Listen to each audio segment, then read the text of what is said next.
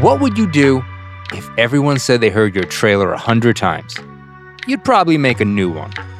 I'm Justin Sayles, the host of The Wedding Scammer, The Ringer's first ever true crime pod. We've been hunting a con man for a few weeks now, and our hunt is coming to an end. Schemes, heartbreak, how to put on a wire. We've covered all this and more, but there are still a few surprises left. Binge The Wedding Scammer wherever you get your podcasts. This episode is brought to you by Jiffy Lube.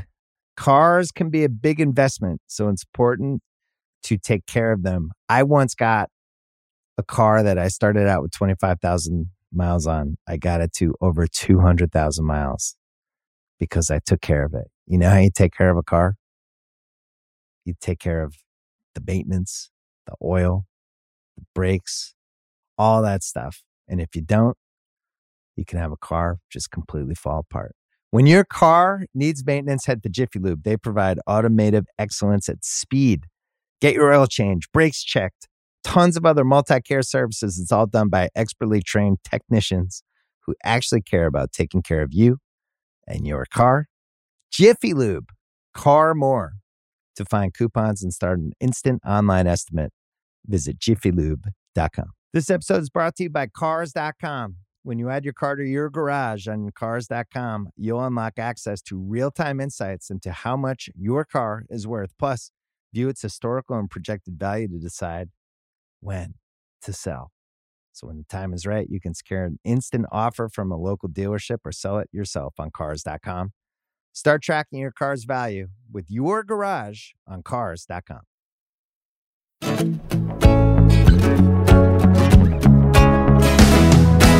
Hey everybody, Larry Wilmore here.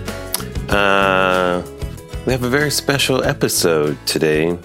The great and legendary Norman Lear passed away this week, as you all know. Um, I was very influenced by Norman Lear's comedies in the uh, early 70s. It really was a huge influence on me. It's one of the reasons why I'm actually in television today. And I got the chance to meet Norman Lear a couple of times. Uh, he came to a table read we had once at the nightly show, and I got a chance to spend some time with him and talk to him. It was amazing uh, when you're able to speak to someone who you really admired early on. Uh, he was on the show. And then when I started this particular podcast, the great Norman Lear was my very first guest, and we had such a great conversation. Um, Norman Lear was very generous with his time to many people, to many writers over the years. He not only blazed a trail for many of my contemporaries and and uh, other people who did this, but he was, you know, he was very generous in his later years, especially with uh, supporting people and rooting for people, and you know, um, just being there, you know, for people. He was an inspiration and um, admired by many. Anyhow, we miss you, Norman. Uh, I'm going to replay um, that special episode of my first podcast today for everybody. So I hope you enjoy this replaying of my talk with the great Norman Lear. I am very honored to have on the show the legendary, the man responsible for such classics as All in the Family, Maude, One Day at a Time, which is still on the air. One Day at a Time, which is way. back on the air as a Latina family. Yes, and two, shows too numerous to mention. Uh, films, activism. He's the one and only Norman Lear. How you doing, Norman? If I had a complaint, I'd be an ingrate. and I'm glad to be with you again, Larry. Yes, you know, it was such a joy meeting you. Uh, I think it was two years ago. It was, it was before we launched the Uh-huh. uh, nightly show. You're in New York and you stopped by and you said hi to us. We were all like, oh my God, Norman Lear's oh here. Oh my God, Norman Lear. No, it was so exciting. That's what my kids say every time I walk into a Really? room. Oh my God, Norman Lear. I said, oh my God, Dad, you're still here." that- well, you're still here. I am. Right. That's what everybody's thinking. I know. It's, well, that's interesting. I mean, you have seen so much.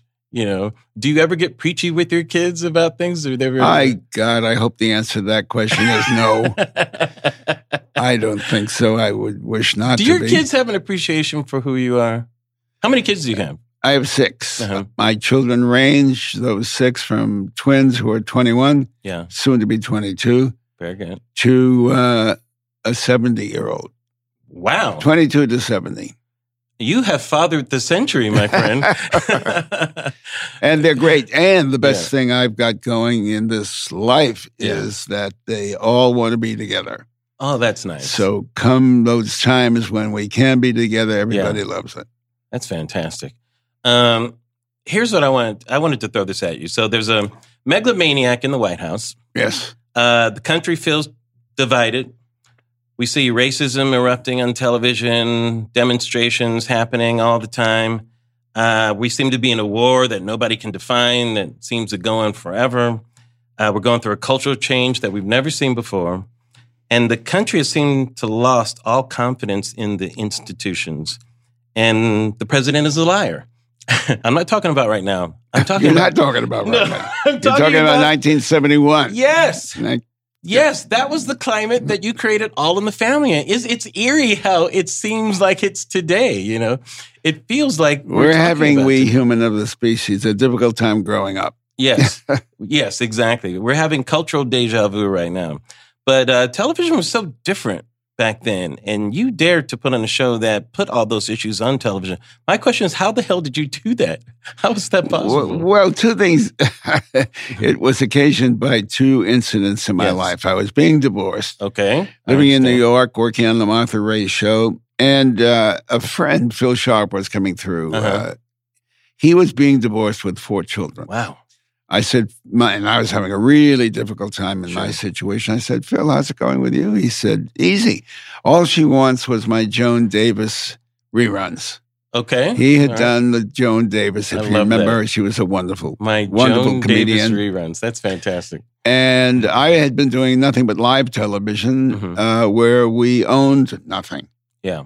And so I thought, I've got to do a situation comedy. Yeah, you needed you needed some money because you ha- you had some money to pay off. Yes. You had And some checks to write. Within days, I think days of uh, of that conversation, hmm my partner Bud Yorkin was in London doing a film. I was doing the Mount Horatio. He was doing a film. Sure.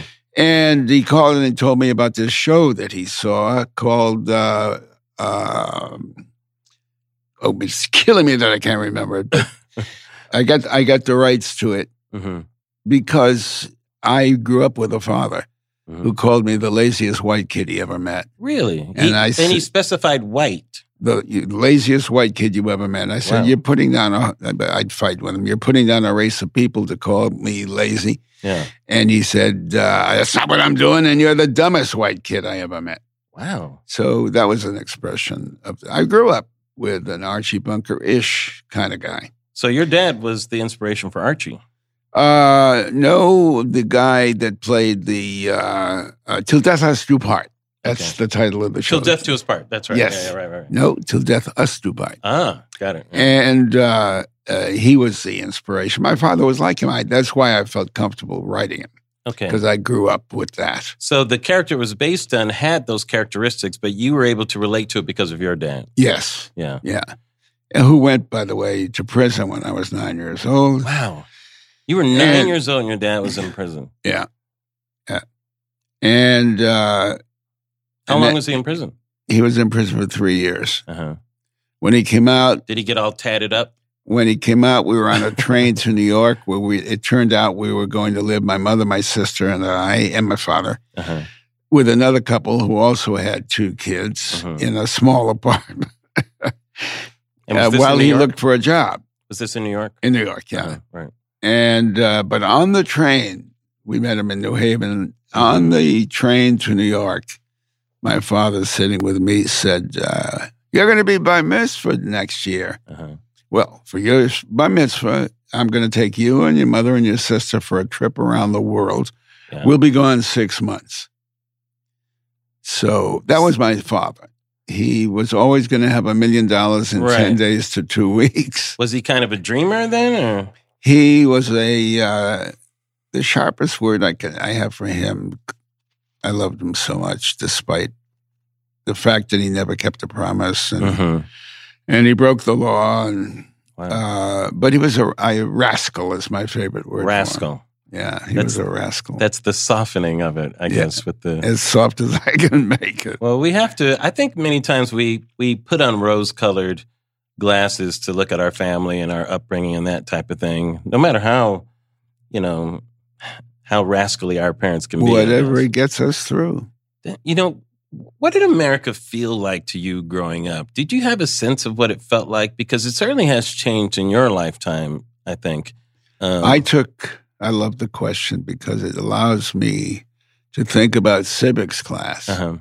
When my father went to prison, Mhm. there was a guy by the name of Father Coughlin. Father Coughlin. uh, yeah, on radio. Mhm. He hated you because you're black. He hated me because I'm Jewish. He hated uh, FDR because he was the New Deal. Wow. Uh, he was an all round hater. And uh, he'd have scared the shit out of me, but for one thing. I was taking civics classes. They taught civics in public schools. Mhm. And I knew that my in my America, he was the bad guy. Right. I was okay.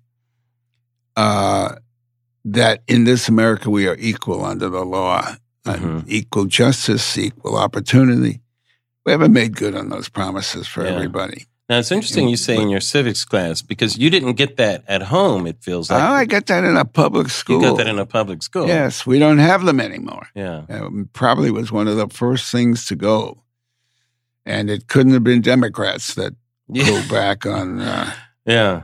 on Well- such. Those are the days when patriotism didn't seem like a partisan issue. No. On December 7th, 1941, hmm we were, I was at Emerson College, my first semester. Sure. We were, we were, we were rehearsing a play on uh, 130 Beacon Street on the Charles River. I love how you remember all these details from so I- I long ago. It- Well, I- I wrote- I wrote the-. I wrote my book Oh, okay, in yes, the but last still, couple of years. That you have instant recall of these details are amazing to me. Yeah, I, I surprised myself. I can't remember what I had for breakfast yesterday. I'm serious. Uh, okay, so it's December 7th, 1941.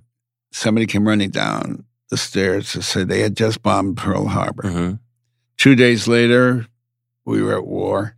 And not a lot of people even knew what Pearl Harbor was at that time. I don't think I knew it. yeah. But I mean, I learned everything I needed to know in 30 Yeah. minutes. We I, all- I think a joke at the time was, "What did they do to Pearl Bailey? What happened?" oh my God, it There's was some old school but a joking joke. for you, everybody. A little old school, but, But anyhow. it, it was, uh, you know, in my lifetime, that was the war where there was no doubt Mhm. who were the good guys, right. who Uh, were the bad guys. good and evil were clearly marked. Clearly, clearly. hmm And uh, Did you I- volunteer for the war? I did. You Uh-huh. were you didn't have to go if you were in college, but Okay. I wanted to go. My mother begged me not to. She said she'd die. Wow. I said that's what's supposed to happen to us in the army, not you. Yeah.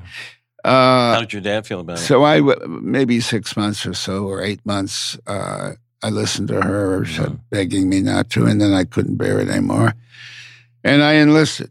Mhm. And I flew. I was with the 15th Air Force out of Foggia, Italy. I dropped bombs 35 times. Mhm. flew 52 missions. I'm an American, so I always use the larger figure. Yes, of course. How many missions? 52. yes, of course.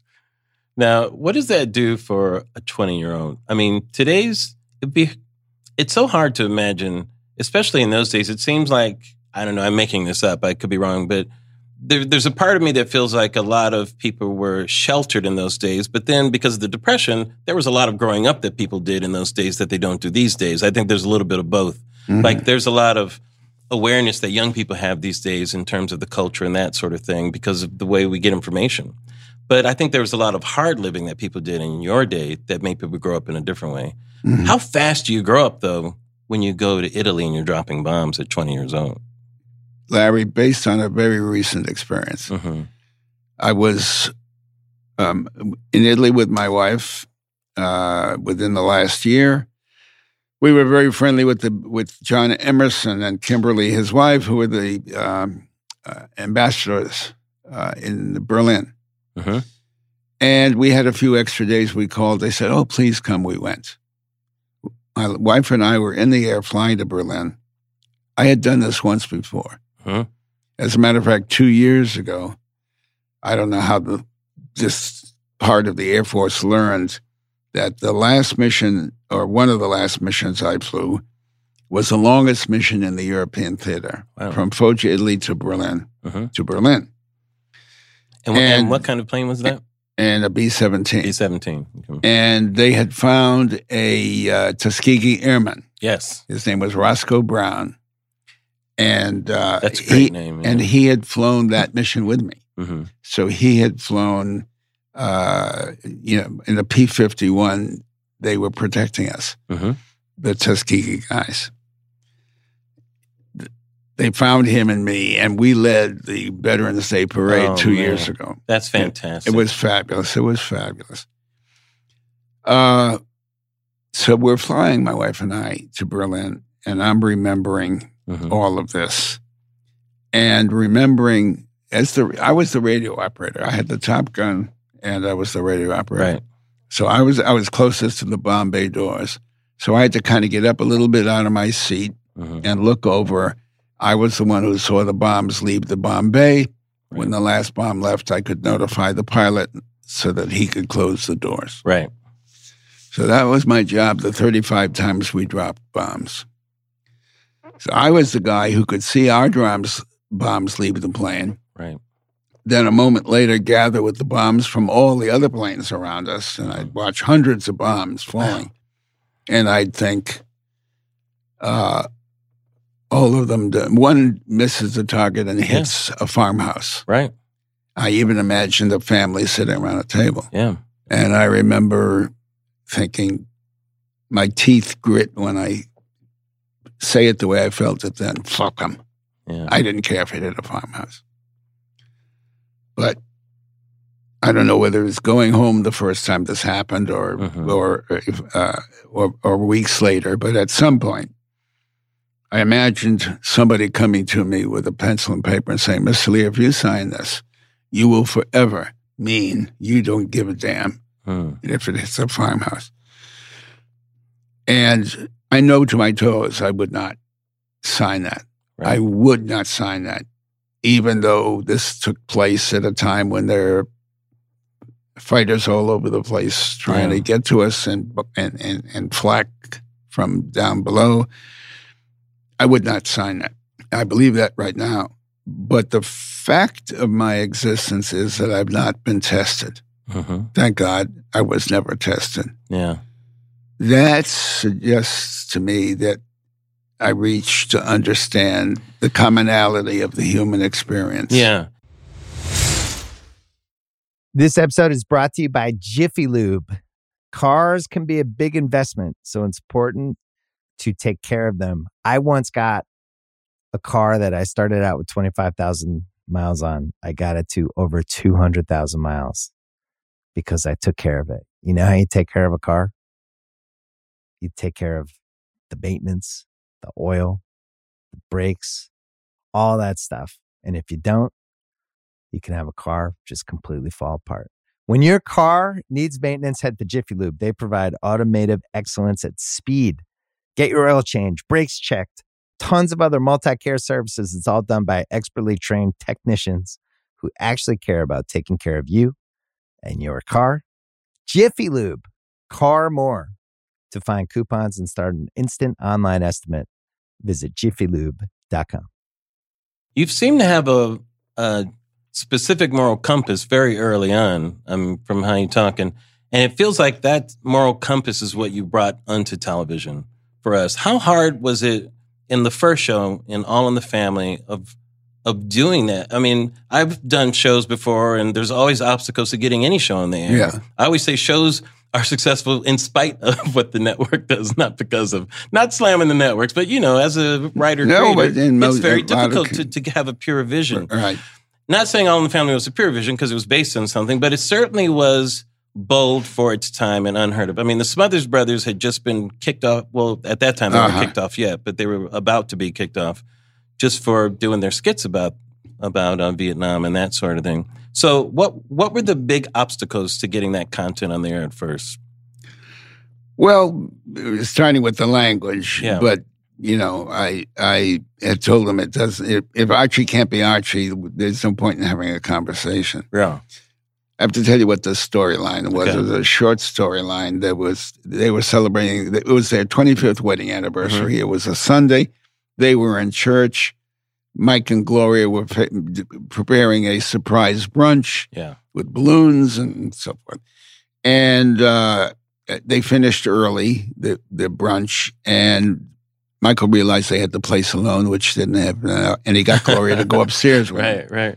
They were no sooner upstairs, closed the bedroom door, when the front door opened. Yeah. Archie and Edith come in. He hated the minister. He hated the Yes, sermon. That's great. That's awesome. And uh, they hear the door, uh, the front door close, and they come running down the stairs. Mhm. Archie assesses the moment, and he says, "11:30 of a Sunday morning." that line had to come out. No way. yes. No way. Why did that line have to come out? Well, because it puts a picture in the audience's mind. Wow. Well, but they run upstairs and they're going to, you know what they're Yeah. going to do when they go upstairs. Yeah. And and they're married. And they're, Yes. Yeah. Uh, And no, but, but when he says 11:30, it makes it specific of a Sunday morning. It makes it specific and Yeah. so on. Now, I love We that were- can we- hate Jews, blacks, Puerto Ricans, but people can't have sex at eleven thirty on Sunday morning. we were working on the fifth or sixth or whatever Mm-hmm. episode, writers, that is. And uh, the day the show was to air, uh-huh. And uh, I heard that they were taking the line out in New York three hours earlier than it was to play in LA. Wow. And my, I had said to them, take that line out and I won't be here tomorrow morning. And you didn't have much leverage at that time. The show wasn't a hit yet, right?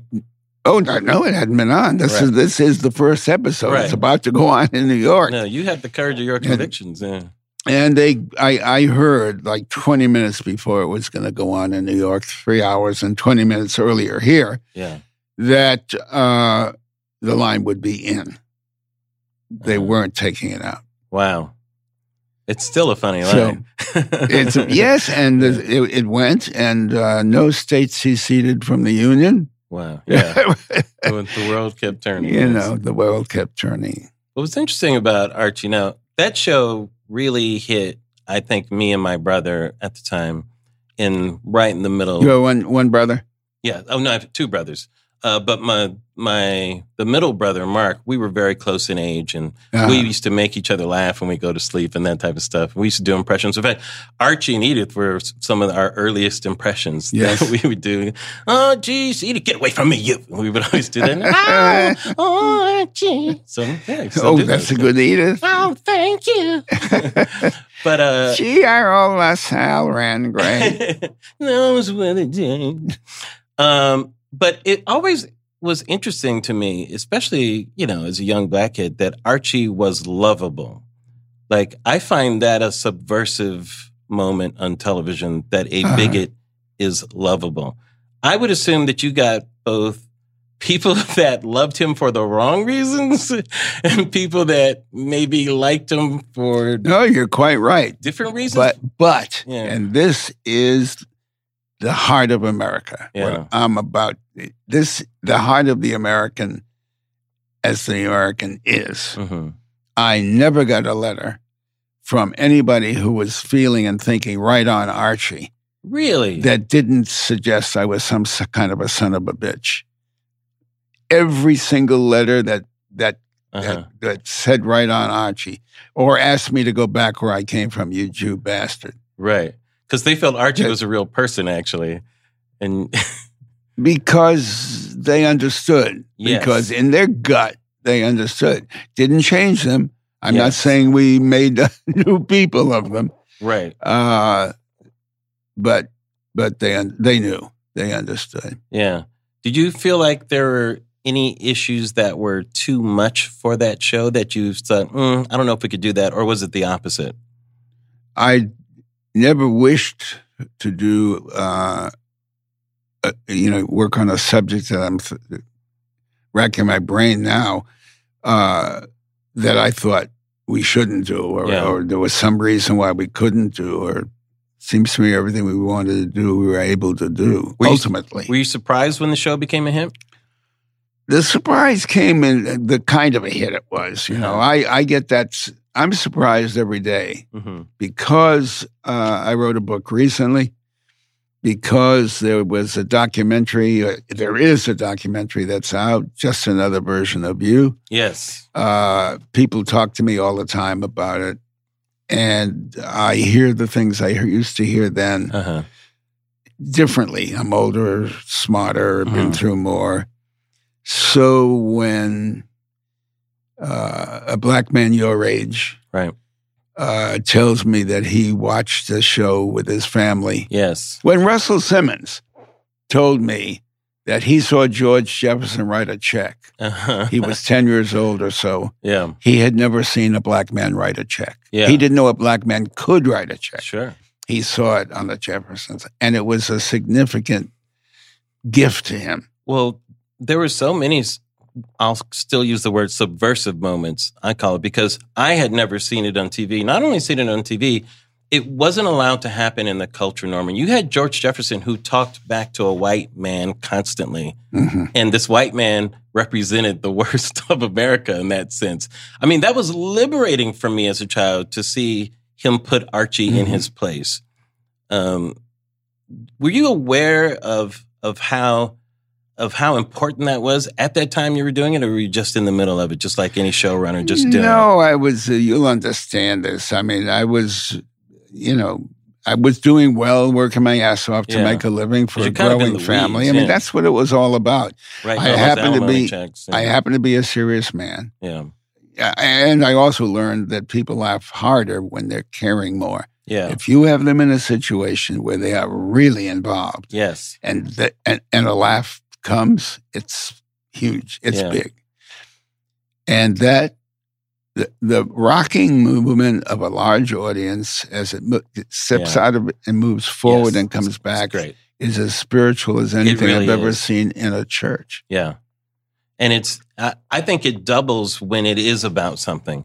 Um, I mean, it's great to make an audience laugh for anything. It really is. Laughter is great. But when you know there's something else going on there, that there's really some meat that you can't wait for them to chew up and, and have a good meal, it feels so great, you know, to hear that laughter. What was the worst moment you can remember for you as a black kid?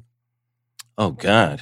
Just from being black, the worst moment for me, and I, I've talked about this in talks before. My brother and I, we were very young at the time. I couldn't have been more than seven or eight, I think, and it didn't dawn on me at the time how bad it was. But I know it affected me. Some we heard police uh, banging on the house next door on the door, and my brother and I, we kind of rushed to the window, and uh, the police officer said, "I'm not making this up." He said, "Freeze, nigga, dead." like freeze nigga dead you know Mm. And uh my brother and i being the the minds that we have we made fun of that for years we made jokes about it Right. but we kept making jokes about it norman we we could never let that go and i thought about that years later why i Mhm. couldn't leave, let that go you know and even in my work today that phrase still haunts me you know, dead. well, this is a person in authority who i- immediately dehumanizes an entire group of people. Mhm. And the word nigga and dead are back to back. You know, and that sent a message to me, like even at that young age, that this is just a different world for you. It's just different, you know, and you just better be, you just better be careful. Mhm. And that affected me like, and it's funny because I still remembered viscerally, like even how it felt, how it hit me, you know. And uh, like even today, if I joke about things like race or talk about police brutality or that type of thing, and my father was in law enforcement, you know, I had appreciation for how bad it was, but I also knew what abuse felt like, you know, and and institutional abuse and what that was. So I would say that sticks out still the most to me Mm. to this day. So, you know, for me, when I saw reflected on television, you know, like when I saw Fred Sanford for the first time in Sanford and Son, you know, here was a guy who said a lot of things that we were thinking, like, oh man, that there's nothing uglier than an old white lady. like he would say that. I mean, it was it's like I can't believe he would say something like that. It was so stupid, you know, but it was but so but he Yeah. he I often th- I have thought and said he could walk into a room and Yes. tell you your mother was in car Yes. was you know, went up in a fire or whatever that. He could say the worst thing and make you laugh. Well, His the, earlobes were funny. His knuckles were funny. Yes. His, Yes. He was funny. that was the genius of Redd Foxx. Yes. Yes. Yeah. And uh and that show broke a lot of ground for me too. A lot of people though compared Fred Sanford to Archie Bunker. I didn't think that was a fair comparison. no comparison. Yeah. No, because yeah, absolutely. Fred Sanford's, if you could call it bigotry, was completely rooted in a system that made him a junk man in the first place. You Uh-huh. know, where Archie's Archie felt he had a great life and had a life of privilege and everything. He never viewed his circumstance, you know, as less than unless he was being compared to a minority that had it better than him. Yeah, or You know. yeah, unless Yes. there was something that Yes. wasn't, you know, from the past. Yes. When the, uh, uh, the and even then the minority moving in next door Yeah. was the future he didn't understand. he couldn't stand it couldn't that George owned his job, you know, and all of Yeah. those types of things. Couldn't take it, you know. Um, and it's funny. Uh, uh, Maude wa- was a show that I, I thought was uh, very interesting too, because uh, feminism was something that splashed on television in the 70s in a way that had never been on TV. You talked about it once in an interview I saw where you, said one of the reasons why you wanted to write these shows because the biggest problem a woman would have was burning the roast. Yeah, right? the boss is coming to dinner and the roast is burned. Yes. Yeah, I mean, can you imagine that that's the complication? And yet you had an episode dealing with abortion. hmm Um, how how did you decide to do that? Or I don't know if you were involved in the writing of that particular episode, but do you Well, you remember know, we- how that we- came about? We uh, it was written or the idea came up on one day at a time, Uh-huh. uh, where Bonnie Franklin was raped or threatened with rape. However, we turned the script out. Yeah. Th- This indicates exactly how we were working in those days. Right. It was originally an idea for on one day at a time. The writers on one day at a time, and we hadn't really written the script, but we were talking about it. hmm And uh, and then somebody in the uh, uh, the All in the Family meetings, a writer, hmm uh, talked about this woman in, in her seventies who had just been raped. Wow. And we all sat there and said, you know, or I sat there because I was on the one on both shows Mhm. And so, how much more interesting is to do it with an older woman, who, not Bonnie Franklin, but with Edith Bunker, Yeah. who wasn't in her 70s, but Right. uh, in her 60s. And, and so we did it. yeah. And I uh, remember that. I'd never seen anything like that on television. In fact, I, don't think a network would do that today on television. I wonder. I think you're probably on a Netflix or a Hulu. Or, yes, but not on network television. no. You you were on CBS. Yeah. You were on the Tiffany network. you the know? Tiffany Network. yeah. they wouldn't let Stephen Colbert bleep a joke. You know, he's under FCC investigation for a bleep joke from Mhm. last week. Those were the days. so, and the, uh, but I don't, here's the other thing. To have, you say you're a serious man, you know, and those serious subjects, how did you have the confidence to know you can be entertaining with those subjects and, and have, uh, and have people know that Because I was, uh, I was a great student. Mhm. I didn't know this at the time, but I was a great student of burlesque. Oh, really? At Emerson College in Boston, when there was a Scollay Square, which Uh-huh. is downtown square, there was a theater there called the Old Howard. Yeah. And it was the most, it was the preeminent burlesque theater in America, hmm uh, I believe. I used to go every single Saturday and I would watch the straight men and the uh, comics Uh-huh. and learn so much from what they were teaching us. And as a matter of fact, I've often thought if you look at our culture, hmm this, the straight man was always somebody to think of Abbott and Costello who, who knew everything. Right. And he was positive about everything. And he had the comic bumping into walls Yes. with his advice. You know, the comic was smashing himself into walls while the, while, while the straight Yeah. man had everything. Carl Reiner, by the way, one of the best and funniest straight men ever. Mm. Yes. Yeah. was- yeah. I saw him just a few days Yeah. ago. Uh, I think of, t- of our uh, culture today hmm as leadership is the straight man, and we, the people, are the comics. Uh-huh. and the straight men are full of shit and they're giving us the wrong advice and they're taking us in the wrong division and they want everything for themselves and they have us bumping into walls. hmm Perfect metaphor, in my view. Perfect metaphor. Do you see Trump as Archie Bunker today? This lovable bigot? Well, I don't happen to see anything lovable about I know, Donald but Trump, he became so- president. So a lot so- of, like a lot of people, when I mean lovable, it feels like a lot of people excuse this things that would get any other president kicked out of office. You know, the casual lying, like not even good lying. We're talking the casual lying Yeah. about about if the sky is blue type of lying. Here's the way I, in this conversation, I am matching Trump and and uh, and Archie. hmm Archie had a relationship with his daughter. hmm One of the greatest scenes in the history of that show was when she lost a baby Yeah. and he came into the bedroom remember to that. talk to her. hmm But in the worst of uh, the, the most severe of arguments, there was no doubt about his love for that little girl. Yeah. and uh, it, it made, he made that clear just in every way, every attitude of his body. hmm Then I match that, or I think of that with the moment, uh, which I could never forget, of Ivanka and Donald Trump on a couch talking to a television host. hmm The host asks Ms. I- uh, Trump, Ivanka, uh, what, what, what do you, th- what do you, you and your dad have most in common? Right. She thought for a moment. She said, Either real estate or golf. Donald, with your daughter? Well, I was going to say sex, but I can't relate that. and that was the first thing out of his mouth. And Yeah. that, you know, that moment I could never forget. Yeah. He even said, "Look, if she wasn't my daughter, hey, you know, I'm, I might." Yes, uh, in another conversation there Yeah. was there there was that. So I don't know, Archie and Edith.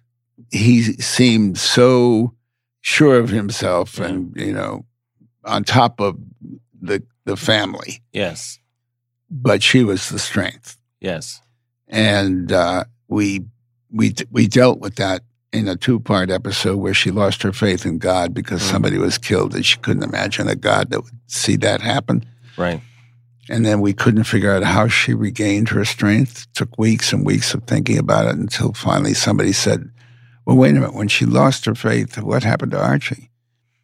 And we Hmm. all realized to a person if she if she lost her strength and her her faith, therefore her faith, Yeah. her strength, Archie would fall to pieces. Yeah. That's how she regained it. And it's interesting that when she did go, when she did leave the show, it just wasn't quite the same without, uh, well, without not only the character Edith, but the actress Yeah. Jean Stapleton, who is underrated, I think, in terms of the powerhouses of American television comedy.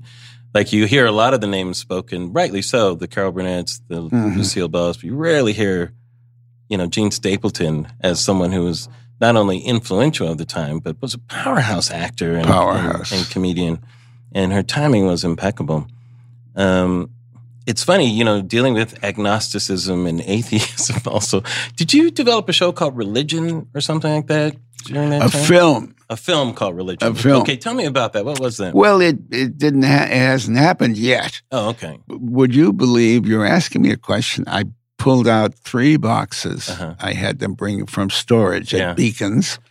They brought me three boxes of Uh-huh. notes and scripts and and and so forth on us on the subject called religion Yes.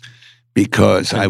I've ached to make this film and we Mhm. never got the script right. What do you think is um, our issue today? What if you were just starting fresh and wanted to put a show on television, and you wanted there was a issue that you felt had to be on television today? What needs to be there that isn't there? Is there anything? What What is the important issue today?